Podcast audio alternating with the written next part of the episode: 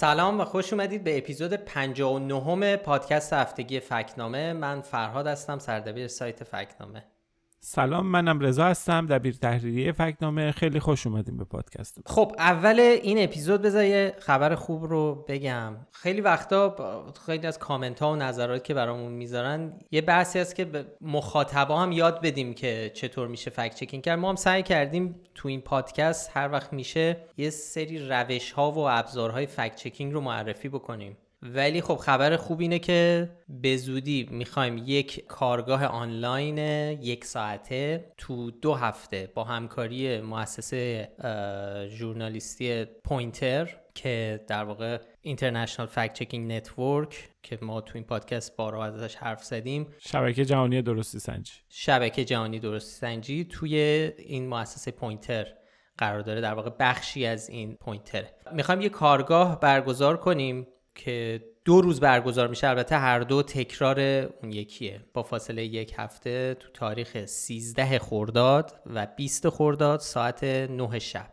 به وقت تهران. به وقت تهران. بله. این خیلی حالا آموزش فکت چکینگ حالا ژورنالیستی نیست. در واقع مخاطب این کارگاه خیلی کوتاه و مختصر مردم عادی هن. آدمای عادی نوجوانا حالا مسنترها یه سری معرفی روش های آسونه برای اینکه چطور بشه محتوای مشکوک اگه می‌بینین روی فضای آنلاین بدونین با چه ابزاری میشه اینو بررسی کرد یا خیلی سریع و راحت چکش کرد که آدم ببینین واقعی یا نه. رایگان هم هست. حالا به زودی از طریق زوم هم برگزار میشه. تاریخش هم که گفتم 13 خرداد و 20 خرداد. هر کدوم رو دوست داشتید می‌تونید تشریف بیارید. کی میگه آقا فرهاد کارگاه رو کی درس میده؟ یکی از مدرسین در پوینتر و تیمی به اسم MediaWise که اصلا کارشون یکی از کارهای اصلیشون همینه آموزش در واقع راستی آزمایی و آموزش روش های مواجهه با محتوایی که در فضای آنلاین دیده میشه. و خیلی هم تمرکزشون کارگاه های مختلفی هم دارند برای نوجوانا برای دبیرستانیا و کارگاه مجزا دارن برای حتی افراد سن بالاتر که ممکنه یه ذره براشون دشوارتر باشه. کار کردن با یه سری ابزار اینکه تو شبکه های اجتماعی چه چیزی رو باور کنن چه چیزی رو باور نکنن و چطوری می‌تونن چکش کنن. حالا این کارگاهی که ما باشون داریم می‌خوایم برگزار کنیم یک مخلوطی از این دوتاست در واقع برای مخاطب عامه. ولی خب من مطمئنم روزنامه نگارا و کسایی هم که علاقه من به فکت چکینگ جدی تر باشن هم می‌تونن ازش استفاده کنن. بله خیلی وقت ما حالا یه چیزایی هم می‌بینیم روزنامه نگارا می‌بینیم که گهگاهی یه چیزایی توی شبکه های اجتماعی می‌نویسن پخش می‌کنن ریتوییت می‌کنن تو دل گزارش ها میارن فکر می‌کنم که حتی حضور در همین کارگاه های مقدماتی هم مفید باشه. حالا به هر حال فرصت خوبیه که شنوندگان پادکست و مخاطبان فکنامه یه مقدار با بحث آموزشی دنیای فکت هم آشنا بشن و ببینن به هر حال چه چیزهای مهمی رو باید در این باره یاد بگیرن به نظر من که خیلی خبر خوبی و امیدوارم که همه بتونن توی این کارگاه آره. شرکت خوبیش همین که روز جمعه است هر دوتا روز هم 13 خرداد هم 20 خرداد جمعه است و 9 شب هم است و یه ساعته تازه اولیش که قبل از چیز هم هست تعطیلات ارتحالی دی و اینا هم هست دیگه 13 خرداد آره, آره. خب فرصت آره آره. اصلا برای همین دو هفته با یه اختلاف گذاشتیم چون بعضی چون تعطیلات طولانیه میرن سفر و اینا. حالا ممکنه هر کدوم تونستن می‌تونن شرکت کنن. خب این خبر که مربوط به خودمون قبل اینکه که بریم مرور فکت چه کار شروع کنیم دوباره برگردیم روی ماجرایی که همچنان هم خبرسازه و یه اشاره کوتاهی هم بکنیم به خبرهای مربوط به سفر خانواده قالیباف به ترکیه. قبلا هم گفتیم که اینجا ما در حال رصد ماجرا هستیم هرچند هنوز چیزی منتشر نکردیم. ولی خب هنوزم بسیاری از چیزهایی که درباره این سفر وجود داره از جنس اظهار نظر هنوز خیلی چیز قابل فکت چکی نداره به اون صورت. خب این هفته یه فایل صوتی از مهدی طایب فرمانده قرارگاه امار منتشر شد که گفته بود که خانواده قالیباف به قصد دیگه ای به ترکیه رفته بودن و از سوریه اومده بودن.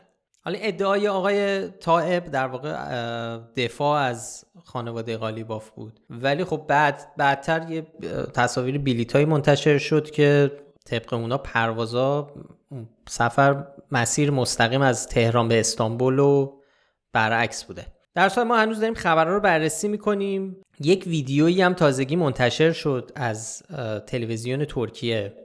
که یه گزارشگر ترک که اتفاقا این ویدیو خیلی هم تو شبکه اجتماعی دست به دست شد که گزارشگر ترک داره درباره ماجرایی که حالا اسمشون رو گذاشته بودن ایران گیت داره صحبت می‌کنه و داره میگه که تعداد زیادی از آپارتمان ها خریداری شده توسط خانواده های مقامات ایرانی و خیلی داشت به عنوان یک ماجرای داغ معرفی می‌کرد و بررسی می‌کرد و خب این خیلی تو شبکه های اجتماعی فارسی هم پخش شد و در واقع باهاش به عنوان فکت و سند برخورد می‌شد و اینکه خب پس قضیه تموم شد دیگه. ببین دیگه رسانه ترکیه هم داره اعلام می‌کنه. من اینو همون هفته که این منتشر شد فرستادم دوباره برای اون دوست فکت چکر ترکیه که تو سایت فکت چکینگ دورلوک پای در واقع مدیر اون وبسایته. ازش پرسیدم که این چیه جریانش؟ آیا قابل اعتنا هست یا نه؟ یا که سند و مدرک جدیدی داره رو می‌کنه؟ که گفت نه این حالا واقعا خبرنگار معروفیه. در, در یک شبکه ای که در واقع طرفدار دولت ترکیه است. این داره پخش میشه ولی چیز جدیدی اعلام نمی‌کنه و داره استناد می‌کنه باز هم به رسانه های ایرانی. یعنی داره بازگو می‌کنه اون چیزی که در رسانه های ایرانی که احتمالا یکیش همون ایندیپندنت فارسی بود که چیزایی که منتشر کرده اون گزارشی که منتشر کرد چند هفته پیش. استنادش به حالا رسانه ایرانیه نه اینکه تحقیق مستقلی خودشون انجام داده باشن یا مدرک جدیدی رو کرده باشن. به هر حال به صورت کلی هنوز اون چیزی که فعلا منتشر شده با اینکه خب از طرف ظاهرا از طرف افکار عمومی قبول شده این ماجرا که اینا رفته بودن که آپارتمان بخرن به عنوان فکت. ولی خب همونجور که هفته پیشم حرف زدیم به عنوان فکت چکر برای من و شما رضا هنوز و بقیه دوستان هنوز مدرک غیر قابل انکاری از این ماجرا منتشر نشده و هنوز همش هنوز فکتی نیست که ما بتونیم چکش بکنیم. و هر حال سوژه خبری خیلی مهمیه. دربارش صحبت زیاد میشه. ما هم حواسمون هست اگه چیزی پیدا بکنیم قابلیت چک فکت چک شدن داشته باشه بهش بپردازیم. خلاصه. این از مقدمه. خب اول یه فکچک درباره پوشش دانشجویان در غرب رو داریم و اونو بررسی می‌کنیم. یه فکچک هم داریم از رهبر جمهوری اسلامی که گفته بود بدهی های ایران نزدیک به صفره و این یک موفقیت بزرگه. گفته وزیر بهداشت رو فکچک کردیم درباره اینکه گفته بود واکسنایی که تو ایران تزریق شده از فایزر و مدرنا هم بهتر بودن. یه fact-check هم داریم درباره وضعیت مرگ خودخواسته در کانادا. بعدش هم دو سه تا fact-check اقتصادی رو مرور می‌کنیم. درباره رکورد چاپ پول در ایران حرف می‌زنیم و همینطور یه مطلبی هست یه fact-check کوتاهی است درباره لاتاری و اینکه ایرانیا چقدر برای برنامه مهاجرت به آمریکا از طریق اون برنامه معروف لاتاری اقدام.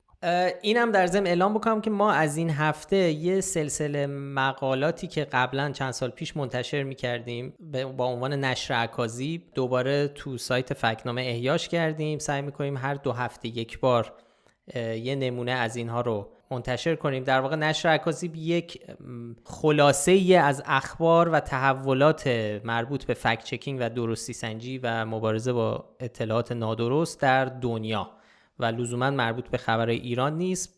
یه حالت کپسول خبره برای کسایی که بخوام آخرین تحولات این حوزه از روزنامه نگاری رو بدونن. حالا تو پادکست دیگه زیاد بهش نمی‌پردازیم ولی سعی می‌کنیم اگه خبر جالبی دیدیم در طول اپیزودهای بعدی اونو بخشایی از اون سلسله مقالات نشرکازی هم توی اپیزود بگنجونیم خب بریم بریم که خیلی فکت چک بریم. خیلی کار داریم این هفته. ولی خب به هر حال فکت چک ها سوژه جالبی دارن. امیدواریم که از مرورشون لذت ببریم.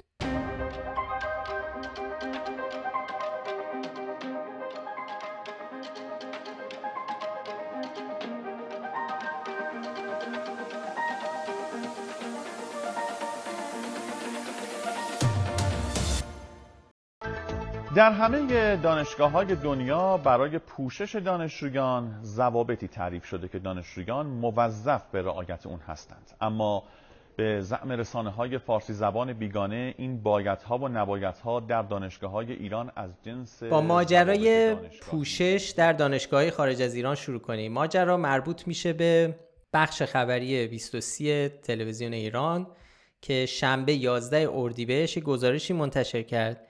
که اولش نشون می‌داد مثلا وضع پوشش دانشجویان در ایران به قول اونها نامناسب صورت دانشجوها را محو کرده بود. مجری می‌گفت که در همه دانشگاه دنیا برای پوشش دانشجویان ضوابطی تعریف شده که دانشجویان موظف به رعایت آن هستند. بعدم تو این گزارش ادعا می‌شد که در بیرون از ایران دانشجوها به دلیل رعایت نکردن قوانین پوشش دانشگاه اخراج میشن. دو تا مصاحبه تصویری هم ترجمه کرده بودن و خب، با این عنوان که اینا دانشجویی هستن که به خاطر این موضوع از دانشگاه از دانشگاه اخراج شدن. خب این اولین بار نیست که یه چنین مسئله مطرح میشه. ما قبلا هم این موضوع رو توی فکتنامه بررسی کردیم.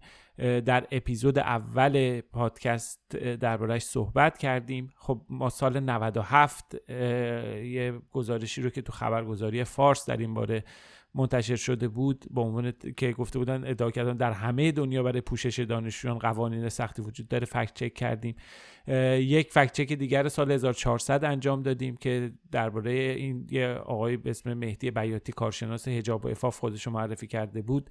ادعا کرده بود که نه فقط ما در تمام دنیا روی لباس حساس هستن در کشورهای لایک دانشگاه ها و برخی رستوران ها قانون پوشش دادن. اینها رو خب ما به حال قبلا بررسی کرده بودیم و اونجا قشنگ مفصل توضیح داده بودیم. حالا ضمن اینکه بخشی از حالا اون گزارش سال 97 فارس و این یکی 23 اصلا کلا جعل, جعل واقعیته حالا. حالا بهش می‌رسیم. ببین خب بخش اول ادعا که میگه قوانین پوشش در دانشگاه ها وجود داره. بعد میره سراغ دانشگاه ها نکته جالب اینه که همه دانشگاه های بزرگ و اسم و رستار اینا رو ول می‌کنه میره سراغ یه دانشگاه مذهبی به اسم بیرگام یانگ. میگه اینا توی این دانشگاه میگن که قد شلوارک یا دامن باید چقدر باشه. خب یه چیزهای ادعایی مطرح می‌کنه. اما نکته جالب اینه که این دانشگاه یه دانشگاه مذهبیه. یعنی به طور اه، کامل از طرف کلیسا اداره میشه و متفاوت از اون حالا دانشگاه های متعارفی که ما میشنویم و می‌شناسیم اینها.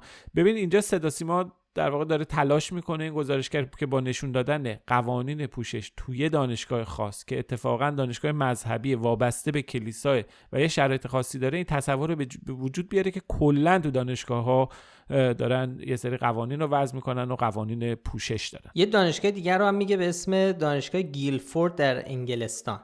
بعد یه ویدیویی ازشون نشون میده پاهای چند نفره که توی یه جای نامعلومی وایستادن بعد یه خانومی داره مصاحبه می‌کنه میگه این محدودیت برای شلوار بگی خب این مدل حتما می‌دونید دیگه مدل شلوار خیلی گشاد و اسکینی یه شلوار تنگ وجود داره یا اینجا در دانشگاه گیلفورد که کارگروهی برای نظارت بر لباس دانشجویان و ممنوعیت استعمال دخانیات تشکیل شده. baggy to skimpy, that's all included in that. در خب مشکل اصلا اینجاست که این ویدیو اصلا مربوط به انگلستان نیست. اون تصویری که داره نشون میده گوشه آرم مخصوص شبکه محلی تو آمریکاست. غیر از اونم حالا تو سایت اون دانشگاه گیلفورد میریم نگاه می‌کنیم تنها جایی که صحبت از لباس دانشجویان شده در مورد رنگ و قیمت پیشنهادی برای لباس های که تو مراسم فا- فارغ‌التحصیلی میپوشن. معمولا هم همینه. معمولا هم تو نمونه های دیگه تنها قسط تنها موقعی که dress code واژه‌ش استفاده میشه. واژه‌ش استفاده میشه و اعمال میشه اینجور مراسمه. مراسم فارغ‌التحصیلیه که همه باید با لباس رسمی اون مراسم باشن. یعنی نمیشه یکی با شلوارک باشه بره ببین اونجا. نکته اینه که برای حضور در مراسم فارغ التحصیلی برای حضور در بعضی از کلاس های درس چون اون مثال سومشون هم به همین موضوع برمیگرده. اینها مثلا قراره کسی بره تو آزمایشگاه خاصی چیز بکنه. اینا dress code دارن. خب تو آزمایشگاه یارو نمی‌تونه با شلوارک و شورت بره که. باید یه چیزی بپوشه یه روپوش مخصوصی بپوشه یا تو مراسم فارغ التحصیلی که با مثلا تیشرت که نمیرن همه قرار یه لباس فرمی بپوشن بله. تو این اتفاقا تو این نمونه سوم که دانشگاه هامپتون بود که توی اون گزارش آورده بودن که حالا برخلاف ادعای گزارش توی اونم تو بریتانیا نیست توی آمریکا برای دانشجویان مثلا اومده توضیح داده که توی محیط های خاص دانشگاه بر اساس اون فضا بر اساس اون چیز باید لباس بشه توی مثلا کافتریا توی مثلا کلاس درس خب فرق داره با اون توی باشگاه ورزشی که تو دانشگاه هستش تو باشگاه ورزشی باید قاعدتا لباس ورزشی بپوشن.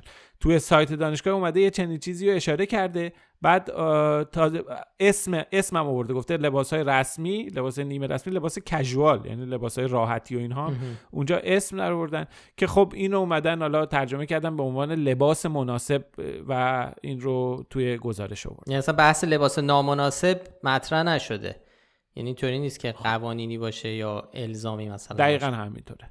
آره یه بخش دیگه هم این ادعا داره اونم مربوط به اخراج دانشجوها به دلیل پوششه که واقعا چیز عجیبیه هستند حتی دانشجویانی از دانشگاه های مختلف در دنیا که به علت رعایت نکردن قوانین دانشگاه در پوشش لباس از ادامه تحصیل محروم شدند. Friday was just a regular morning in class and they called a bunch of students down to talk to us in the cafeteria and suspended us for a dress code violation. And the majority of us was because of hoodies. Was within five feet of me, had his hand on his gun. Um, she said, I'm going to give you an ultimatum. دو تا ویدیو تو گزارش 23 نشون داده میشه ما اصل هر دو ویدیو رو پیدا کردیم توی سایتمون هست در مطلب این مقاله این فکت چک هر دو ویدیو مصاحبه با دو تا دانش آموزه. اینا اصلا دانشجو نیستن. دو تا دانش آموزن. دارن میگن که یونیفرم مدرسه رو نپوشیدن. و یکیشون یک روز و یکی دیگهشون دو هفته تعلیق شدن. نه اخراج. خب یعنی تقریبا همه اجزای خبر نادرسته. تازه به همینم داره اعتراض میشه. در واقع رسانه توی آمریکا رفته گزارش تهیه کرد. داره به همینم اعتراض می‌کنه. آره اصلا گزارش آمریکایی اعتراض به همین از که به هر حال مقایسه وضعیت دبیرستان و مدرسه با دانشگاه خب یه مقایسه نادرستیه دیگه. به هر حال بحث مهم اینجا سن قانونیه توی خیلی از کشورها. خیلی از قوانین مثل ورود به بار خریدن سیگار نوشیدنی الکلی رانندگی دیدن بعضی فیلم ها رفتن به بعضی سینماها. برای اینها بین افراد زیر سن قانونی بالای سن قانونی تفاوت‌های قائل میشن. تو دبیرستان هم تو بعضی از دبیرستان ها مثلا بعضی دبیرستان های خصوصی یا بعضی جاها خب بحث یونیفرم مطرحه ولی باید توجه داشته باشین اینها برای کسایی که زیر سن قانونی هن و این قوانین لباس مدرسه و اینها با مسئله پوشش در دانشگاه خیلی فرق داره. که حالا به هر حال همونجوری هم که گفتی تو این مورد خاص اصلا بحث اخراج هم مطرح نبوده. یه روز یه هفته تعلیق بوده که داشتن بهش اونم اعتراض می‌کرد اون چند سال پیش که این قصه رو ما قصه مشابه رو از خبرگزاری فارس fact-check کردیم خیلی ها برای ما در رد fact-check ما برای ما منبع میفرستادن. این می‌گفتن نگاه کن این dress code داره این dress code داره این سا... لینک میفرستادن. یه چیزی که خیلی همه اینا داشت بیشترشون اونایی که dress code در سایت دانشگاه اعلام شده بود یعنی قوانین پوشش برای کارکنان اون دانشگاه بود. برای مدرسین بود. برای کارمندان بخشای اداری بود که شما باید مثلا کت شلوار بپوشی باید کروات بزنی باید نه فلان کن هیچ ربطی به دانشجو نداره. دانشجو رو نمی‌تونن بگن که شما چی بپوش چی نپوش. ولی کسی که دارن بهش حقوق میدن رو خب می‌تونه بگن ما از شما انتظار داریم که با این وضع ظاهر بشید. یعنی این هم هست. تو خیلی از چیزهایی که دانشگاهی میگن درس کد دانشگاه درس کد برای کارکنان و اساتیده معمولا. یه بخشی به همین اندازه که حالا اینا رو یه بخشی هم کامنت گذاشتن افرادی که تو خارج از کشور تحصیل می‌کنن. وضعیت و مشاهدات و تجربیات خودشون رو گفتن از وضعیت چیزی که بود که واقعا می‌گفتن شاخشون از انتشار یه چنین گزارش هایی در میاد. آره یکی مثلا نوشته بود با شلوارک تزش رو دفاع کرده بود. یکی دیگه هم برامون نوشته بود تنها چیز اجباری تو دانشگاه ما ماسک اونم قوانین ایالته. و همون رو هم کسی نیست چک کنه. خب چون حراست و اینا به اون شکلی که فکر می‌کنیم تو ایران هست نداریم. خب همه بر اساس وجدانشون ماسک می‌زنن. چند نفرم به قوانین جدید طالبان اشاره کردن. گفتن شاید منظور صدا سیما از قوانین پوشش مربوط طالبانه. طالبان هم خب مثل ایران قوانین محدود کننده پوشش داره و اخیرا هم که تشدید کردن این سختگیری ها رو برای مثلا پوشش زنها. و خلاصه این ماجرا باز هم مطرح میشه و باز هم این واکنش ها رو می‌گیره دیگه. یه نکته بامزه داره. ما خب به این نشان شاخدار دادیم. ام. اون قبلی هم شاخدار معمولا وقتی ما نشان شاخدار میدیم بعضی میان می‌نویسن که چرا به این شاخدار مثلا نادرست آره. می‌دادیم بهتر بود اینا. این یکی از مواردی که هیچکی معترض نمیشه بهش که چرا به این قبیل اخبار ما شاخدار میدیم. کسی اعتراض نکرد. کسی هم اعتراض می‌کنه داشتیم. کسی اعتراض کرد که آقا برید یه نشان بالاتر از شاخدار بیارید. تنها راست میگی. تنها اعتراض به شاخدار اعتراض اینه این دیگه. آره یه چیزی هم هست یه نکته هست که واقعا یه شاخدار کلاسیکه.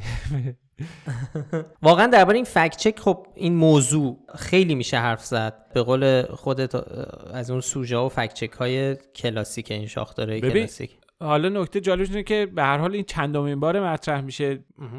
به شکل های مختلف مطرح این چندمین باره که ما رفتیم سراغش بهش پرداختیم. قبلا دربارش زیاد مطلب تولید شده. خیلی جزوه دربارش تهیه کردن ویدیو ساختن از این ویدیوها ساختن که میرن با مردم نشون میدن عکس نشون میدن میگن این قوانین کجاست. بعد مثلا ملت میگن این من حوزه علمیه است. میگن نه دانشگاه هاروارد. من تصورم اینه که این چند این یکی از مصادیق disinformation حالا به معنی اخبار جعلی سازمان یافته. یعنی اگه قرار باشه یه جایی بیان توی یه سرفصل دانشگاهی بخوان مثلا disinformation رو توضیح بدن این یکی از case study نمونه های موردی disinformation چون همه ویژگیاشو داره. تکرار و اصرار تو انتشار خبر رو داره. الگوهای مشابه داره تو فرم و محتوا همه به یه شکلی دارن چیز می‌کنن. اینایی که دارن پخشش می‌کنن خاستگاه مشترک دارن انگیزه های این به هر حال به نظر من این یه مصداق بارز dis که جالبه یعنی می‌تونه به عنوان case study هم مطرح باشه. این از این جهت هم خواستم. توی قالب disinformation هاییه که این سالها درباره حجاب از طرف ایران ما زیاد می‌بینیم. این توی حجاب و پوشش که ما چند موردش هم تو اپیزودهای قبل هم حرف زدیم مثل اون قصه نیویورک پلیس گشت ارشاد تو نیویورک و یه چیز دیگه هم بود. وصیت‌نامه شهدا که- وصیت نامه شهدا هجاب دارن میگن. یعنی شکلهای مختلف برای مخاطبا از طیف‌های مختلف. نظرسنجی های عدد رقم هایی که رو هوا درباره اینکه چقدر آره. افراد تمایل به هجاب دارن مطرح میشه. ما یه دونه در واقع از این تگای هجاب داریم تو سایتمون. آره که اونم لینکش رو می‌ذاریم توی توضیحات پادکست. چند تا فکت چکی که حالا ما گذاشتیم اینجا قابل دسترس میشه دید. به هر حال یه موضوع قابل مطالعه و بررسی توی اصلا می‌خوایم در مورد بعضی از موضوعات که زیاد داره تکرار میشه و به نظر ما یک روند دیس اینفورمیشن داره به خودش می‌گیره رو می‌خوایم جدا کنیم که اینا همه یک جا با هم دیگه جمع بشه. یکیش مثل مثلا همین هجابه یکی دیگهش بحث بحران پیر شدن جمعیت ایران. چیزایی که به شکلهای مختلف برای پیش بردن یک سیاست یا یک نوع تفکر داره ازش استفاده میشه که به واسطه میس و اخبار نادرست پیش ببره. خب دیگه بیا ازش عبور کنیم. چه فکت چک زیاد داریم. بریم سراغ یه گفته ای از رهبر جمهوری اسلامی علی خامنه ای که بهش نشان گمراه کننده دادیم و از اون این یکی هم از اون گمراه کننده های کلاسیک بود.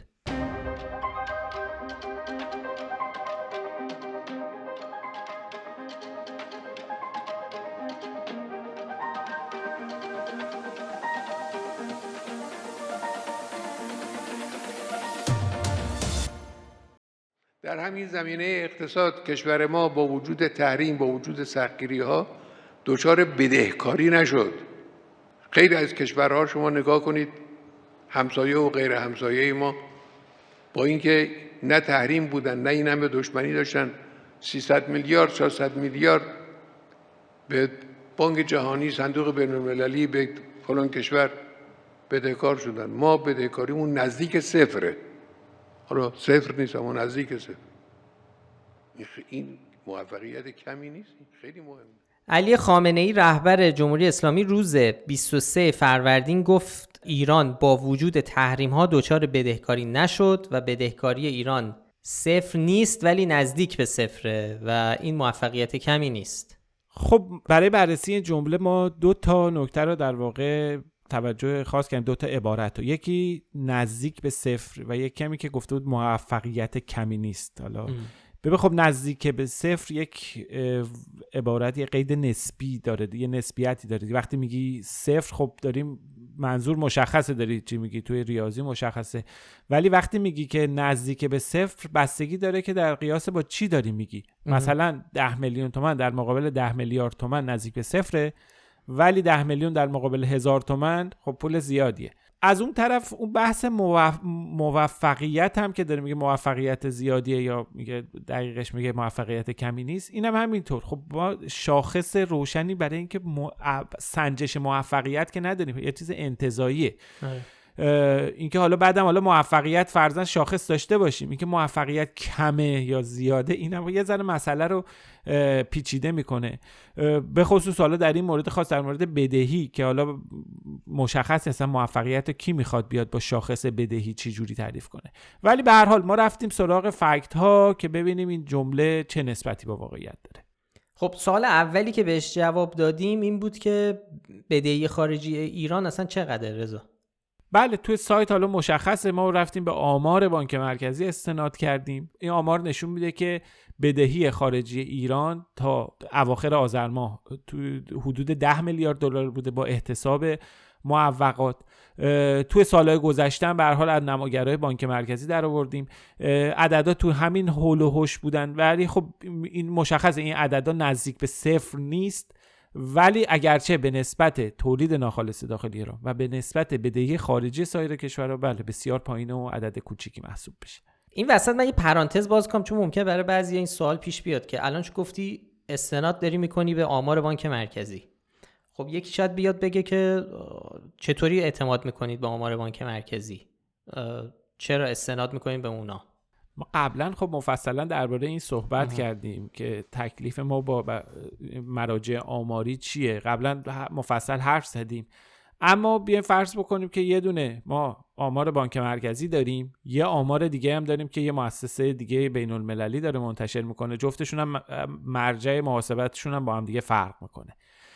خب ما بحث وقتی که یه نفر داخل ایران یه مقام جمهوری اسلامی داره یه حرفی رو می‌زنه اولین کاری که می‌کنیم میریم به سراغ منابعی که تو همون زمینه اون آدم برسه یعنی میریم حرف اون رو با منبعی که خودش داره و خودش قبول داره اول میسنجیم. حالا مثلا گفتم یه چیزی مثل نفت مثلا اوپک یه آمار تولید نفت ایران رو که اعلام می‌کنه یه آمار داره.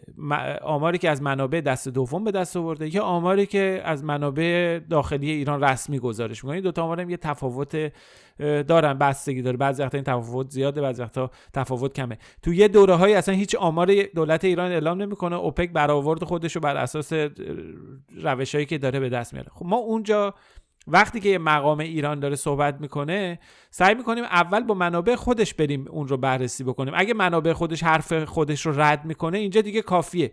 ولی اگر یه مرحله جلوتر لازم شد بریم بعد میریم با منابع خارجی هم چک می‌کنیم. تو این مورد خاص هم این کارو کردیم. تو این مورد خاص اول به منابع بانک مرکزی استناد کردیم. بعد رفتیم سراغ منابع دیگه ای که توی اونها هم منابع خارجی بودن. برای مقایسه با سایر کشورها رفتیم. اونجا هم بررسی کردیم ببینیم که اونها چه برآوردی از میزان بدهی خارجی جمهوری اسلامی ایران دارن. حالا برگردیم به فکچه خب آمارا نشون میده که این بدهی تو این ده سال به مرور کمتر و کمتر شده. حالا سوال مهمی که باید بهش جواب بدیم اینه که بالا بودن بدهی خارجی یک کشور چیز بدی هستن؟ یا پایین بودنش نشانه موفقیت اقتصادی کشور هستن؟ بدهی به خودی خود. چیز خوب و بدی نیست. یعنی چیزی که شما بدهی داشته باشی آدم موفقی هستی یا کشور موفقی هستی یا ناموفقی اینها این تصور عام اینه که احتمالا من خودم هم خیلی وقت قبل خوندن این مقاله ببین مثلا برام این موضوع چیز بود که خب بدهی بده دیگه آدم بدهی داشته باشه احمد آقا میاد پیش اکبر آقا. احمد آقا هیچی بدهی نداره. اکبر آقا تا خیرخره بدهکاره خب توی تصوری وجود داره که اونی که بدهی نداره موفق تره اونی که بدهی داره بیچاره. ولی حالا در مقیاس کلان اینجوری نیست. شما وقتی میری تو بازار نگاه می‌کنی اتفاقا اون بازاریه که بدهی بیشتری داره نشون دهنده اعتبار بیشتری گاهی اوقات. اصلا مسئله فرق می‌کنه. وقتی از اون فراتر میری توی کشورها حساب می‌کنی در مقیاس اقتصاد یک کشور حساب می‌کنی اصلا دیگه قضیه فرق می‌کنه. ببین ما یه جدولی درست کردیم یه نقشه اینتراکتیوی هست قشنگ میشه روش رفت نگاه کرد. کشورهایی که بیشترین بدهی رو دارن جدول هم هست. کشورهایی که بدهی کمی دارن. خب شما می‌بینید رأس اون جدول رو نگاه بکن ببین چه کشورهایی اون پایین نگاه خب این نشون میده که هر چی اقتصادهای موفق دنیا. هر چی اقتصاد یک کشور پویاتره. قدرتمندتره به نظر می‌رسه بدهیش بیشتره. و اون پایین جدول رو نگاه می‌کنه ایران تو رتبه 110 خب ایران جزء اون پای... کشورهای پایین جدول اون پایین جدول نگاه می‌کنه خب می‌بینی که کشورهایی که وضعیت اقتصادی درستی ندارن شرایط کسی اعتماد و بهشون نداره بره سرمایه گذارن اعتباری ندارن که کسی بهشون وام بده. خب اینا وضعیتشون بدتره. آمریکا، انگلیس، فرانسه، آلمان، هلند اینا پنج تا کشور اولن که بالاترین بدهی رو دارن. حالا چین و اینا هم بدهیشون بالاه اونا هم جزو 10 15 تا کشور هستن که چین و هند هم هستن که بالاترین میزان بدهی رو دارن. شما کشورهای ته جدول نگاه کنی افغانستان ترکمنستان جمهوری آفریقای مرکزی اریتره لیبریا سیرالئون سورینام چاد این کشورهای هستن که به حال کمترین میزان بدهی رو دارن. این وجود داره. ضمن که حالا اگه بخوایم بیام راجع به دلایل پایین بودن بدهی خارجی ایران هم صحبت کنیم اینه که آقای خامنه ای تاکید می‌کنه به رغم تحریما ما بدهی خارجیمون نزدیک به صفر و این خیلی موفقیت بزرگیه. ولی خب بحث اینه که خود تحریم ها و انزوای اقتصاد ایران یکی از عوامل مهم پایین بودن بدهی تو همین وضعیت نموداری هم داریم توی مطلب که نشون میده که در سالهای مختلف چه جوری بوده میزان بدهی ایران. قشنگ رسما تحریما که میاد بدهی خارجی ایران هم کم میشه. یعنی عملا ایران نمی‌تونه سرمایه گذاری خارجی جذب کنه نمی‌تونه بیار مثلا بره وام بگیره. خب این باعث میشه که بدهی خارجیش پایین باشه. ما اینو می‌دونیم که به حال ایران در سالهای گذشته دنبال گرفتن وام بوده. دنبال 5 میلیارد دلار وامی بوده. از صندوق بین‌المللی پول 55 میلیون دلار از یورو از بانک جهانی برای مقابله با کرونا وام گرفته. یعنی اینطوری نیست ایران تلاش نکرده باشه وام بگیره. ولی اینه که بهش ندادن. خب. کسی نیومده سرمایه گذاری کنه بعد وقت رهبر جمهوری اسلامی پا شده اومده میگه این نشانه موفقیت بزرگی به رغم تحریما. خب اتفاقا اگه تحریم ها نبود می‌تونست بدهی خارجیشون رو برن بالا بیشتر بتونن سرمایه گذاری جذب کنن و اعتبار اقتصاد رو ببرن بالا و یه رونق ایجاد یکی از مخاطبا توی اینستاگرام برامون کامنت گذاشته که من کامنتش رو بخونم انتقاد کرده درباره این فکت چک. عینک بدبینی شما باعث میشه دقیقا همون چیزی رو بگین که دشمن این سرزمین میگه و به همونی گرایش پیدا کنین که دشمن می‌خواد. چرا از مفهوم واقعی بدهی خارجی صحبت نمی کنی و به مطلب جهت میدی؟ سرنوشت کشورهای شرق اروپا که در اثر بدهی خارجی در آستانه فروپاشی قرار گرفتن رو ذکر نمی کنی. البته این کاربر خب خیلی کامنت گذاشته. ما این یه دونه رو به نظرمون بد نبود که شاید پاسخی بهش بدیم. بحث دو سه تا بحث حالا اون قسمت دشمن و اینا رو بذاریم کنار. ما اصلا نگاه از این زاویه نگاه نمی کنیم به ماجرا. ما از زاویه فکتوال نگاه می‌کنیم. حالا این بحث مشخص نکرده که کدوم کشورها در شرق اروپا الان در آسان فروپاشی قرار دارن به دلیل بدهی اینا. ولی بله بدهی خارجی در شرایطی که کشورها وضعیت اقتصادیشون درست نباشه. برای چشماندازی برای بازپرداخت بدهی ها وجود نداشته. ببین بدهی چجوری به وجود میاد؟ یه کشوری وام می‌گیره اونی که وام میده که عاشق چش و ابرونی اون بالاخره نگاه می‌کنه که این وامه رو قدرت بازپرداختش رو دارن. این وام من به اینا بدم به هم پس میدن. یا وقتی می‌خواد یکی بیاد سرمایه گذاری کنه توی یه کشوری مثلا می‌ذاره امارات رو می‌ذاره ایران رو می‌ذاره بغل هم.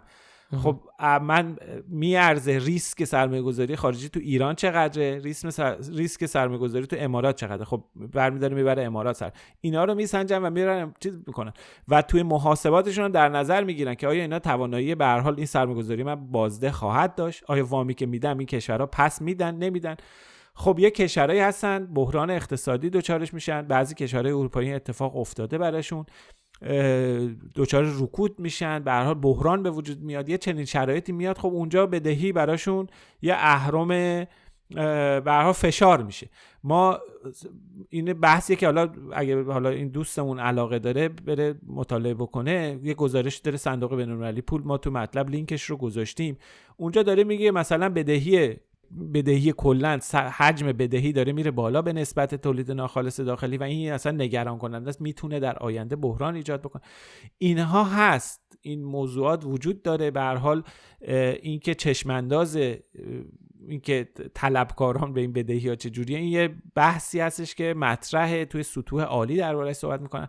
ولی بحث اینقدر پیچیده به این شکل پیچیده و پیش پا افتاده نمیاد مطرح بشه. ما نکته که وجود داره تو صحبت آقای قانون من حالا مثلا تردید ایجاد میشه که اصلا شاید نمی‌دونه بدهی خارجی چیه کانتکست یا اون چیزی که مثلا اونی که اومده این رو نوشته داده دستش اون درکی از بدهی خارجی نداره. برای یک اقتصادی مثل ایران قطعا بالا بودن بدهی خارجی هرچی این عدد بالاتر بره نشون میده که اتفاقا این اقتصاد داره تکون می‌خوره. بقیه هم دارن به چش اینکه این اقتصاد داره پیشرفت می‌کنه و میره جلو نگاه می‌کنن.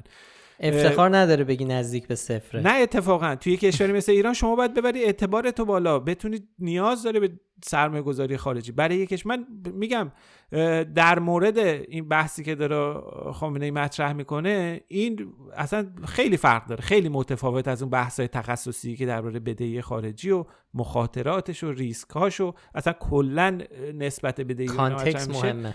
context فرق می‌کنه. یه جایی آره. توی قهوه خونه دارن دو نفر با هم حرف می‌زنن که این به نظر می‌رسه حرف آقای خامنه اینجوریه. یه جایی دارن توی دانشگاه خیلی معتبری درباره یه مفهومی صحبت می‌کنن. این فرق این دوتاست خب از از قهوه خونه بریم سراغ کرونا و واکسن.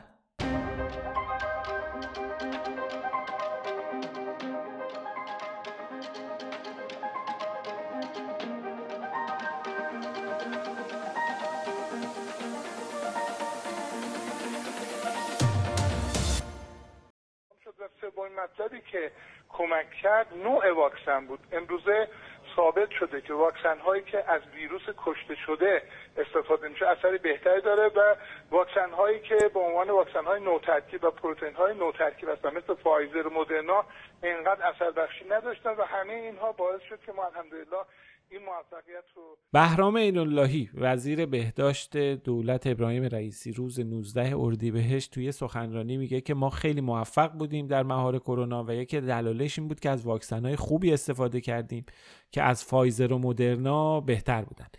یکم قبلتر هم این رو تکرار کرده بود روز 14 اردیبهشت تو مصاحبه با صدا و سیما تو بخش خبری گفته بود که یکی از دلایلی که ما تونستیم کرونا رو کنترل کنیم این بود که واکسن های خوبی تزریق کردیم که از فایزر و مدرنا بهتر بودن. خب اینطور نیست.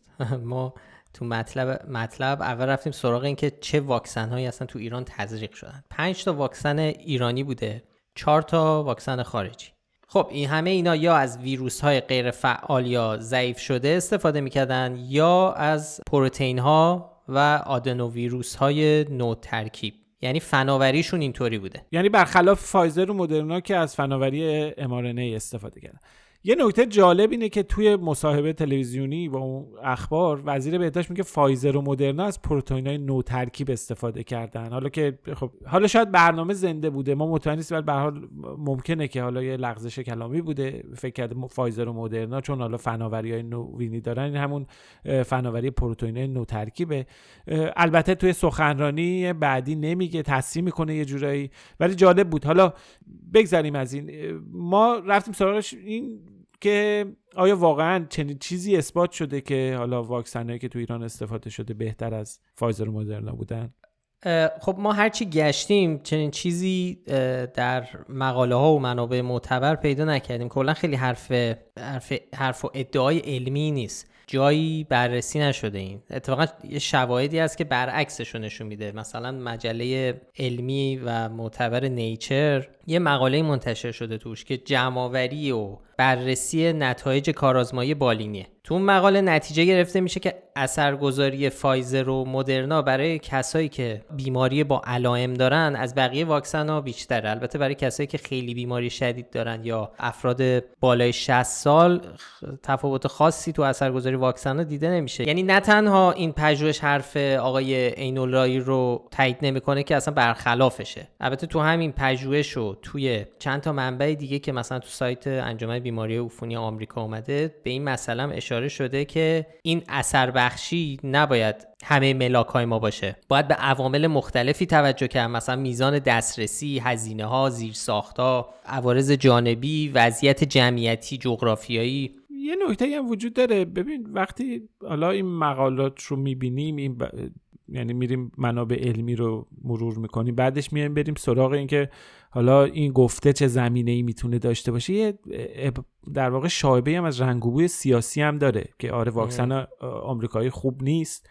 بهرام ایناللهی قبلا هم سابقه داره سابقه اظهار نظر خلاف واقع و غیر علمی و در زمینه مخالفت با واکسن واکسن آمریکایی داره. یکی از امضا کننده های نامه موسوم به 2500 پزشک که حالا کلا 150 نفر که حالا بعضیاشون مثلا پزشک هم نبودن. این نامه رو امضا کرده بودن یه نامه مخدوشی بود. بعد از اینکه رهبر جمهوری اسلامی ممنوع که واردات واکسن آمریکایی و انگلیسی و به ایران خب اونها یه نامه ای منتشر کردن. در حمایت از رهبر و بهرام اینولایی هم یکی از افرادی بود که اون نامه رو امضا کرده بود. توی این نامه یه عالم ادعاهای شبه علمی و نادرست و بی اساس مطرح شده بود که حالا ما مفصلا fact check کردیم تو چند تا اپیزود پادکست هم درباره این نامه صحبت کردیم و بهش اشاره کردیم. بازم فکر کنم اشاره از این بیانیه ضد واکسن بود. انگار اصلا کلی از همون حرفا و talking point هایی که ضد واکسن ها تو جهان میگن و در همون نوع. روی کرد و داشت. خیلی توی disinformation کرونا این نامه خیلی سند مهم و قابل توجهی ما هم همیشه حالا بعد هم بعد هم در درباره این صحبت خواهیم کرد. به هر حال آقای عین اللهی یه چنین سابقه ای داره. اینجا هم دوباره اومده این ادعا رو که بازم مبانی علمی نداره تا اونجایی که ما گشتیم براش پیدا نکردیم. این ادعا رو تو همون context تو همون زمینه مطرح می‌کنه و ما هم بهش نشان نادرست دادیم که البته چند نفرم برامون کامنت گذاشته بودن که چرا شاخدار ندید میشه همین.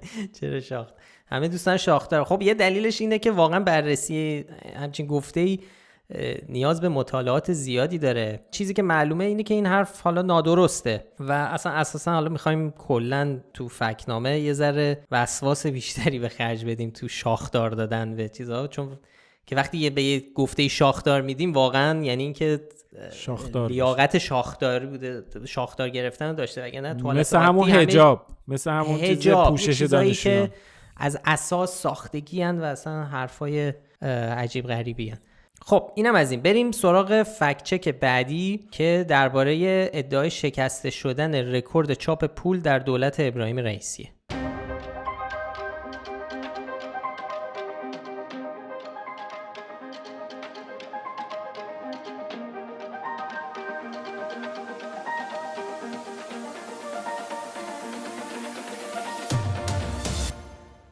عبدالناصر همتی رئیس پیشین بانک مرکزی ایران که نامزد انتخابات ریاست جمهوری هم بود رقیب آقای ابراهیم رئیسی یک ویدیویی در توییترش منتشر کرده و گفته دولت سیزدهم رکورد تاریخی چاپ پول رو شکسته. ما به این گفته نشان گمراه کننده دادیم. همین اول بگم. چرا؟ آقای همتی خب خیلی وقته که منتقد سیاست های پولی و اقتصادی دولت سیزدهمه به خصوص سیاست های پولی و بانکی رو خیلی نقد می‌کنه. خیلی وقت هم های خیلی درست و محکمی ارائه میده. ما چند بار استناد کردیم به گزارش گزارش هایی که منتشر کردیم در این باره. درباره بحث استقراض دولت ابراهیم رئیسی که مدعی ما قرض پول نمی‌کنیم از قرض نمی‌کنیم از بانک مرکزی. اونا رو ما استناد کردیم. به هر حال این بار ولی آقای همتی داره به افزایش رقم پایه پولی اشاره می‌کنه. میگه این رقم رسیده به 143 هزار میلیارد تومن که رکورده ولی یه چیز مهم اینه که ما وقتی که داریم درباره تغییرات یه چیزی مثل پایه پولی صحبت می‌کنیم که مثل این میونه که پول میاد رو پول میشینه. اینجا خود رقم متغیر مهمی نیست بلکه این میزان رشد و درصد رشده که اهمیت داره و باید مبنای مقایسه قرار بگیره. یعنی میزان رشد بالاترین نیست. میزان رشد در دوره رئیسی بالاترین نیست هنوز اینطور نیست حداقل تا الان اینجوری نبوده. محاسبات نشون میده که به هر حال رشد پای پولی توی پایان سال 1400 31 و 4 درصد بوده به نسبت انتهای سال 1399 در حالی که مثلا اگه برگردیم یه سال قبل وقتی که همتی هم رئیس بانک مرکزی بود خودش خب اون موقع رشد 32 و 8 بود. خب یعنی یه واحد درصد الان رشد کمتر هم شده. یا تو ماهای گذشته هم بررسی کردیم. به حال تو ماهایی که قبل از اینکه حالا رئیسی دولت رو تحویل بگیره باز رشد پای پولی بیشتر بوده. ما یه نمودارم منتشر کردیم. عددا رو گذاشتیم اونجا. رشد ماهانه از رشد سالانه هست. اونجا نشون میده که چرا این گفته آقای همتی و این تاکیدش روی رقم پای پولی ممکنه که مخاطب رو به گمراه بکنه و تصویر اشتباهی براش ایجاد بکنه. بسیار خوب. خب بریم سراغ یه فکچک که مربوط به مرگ خودخواسته در کانادا.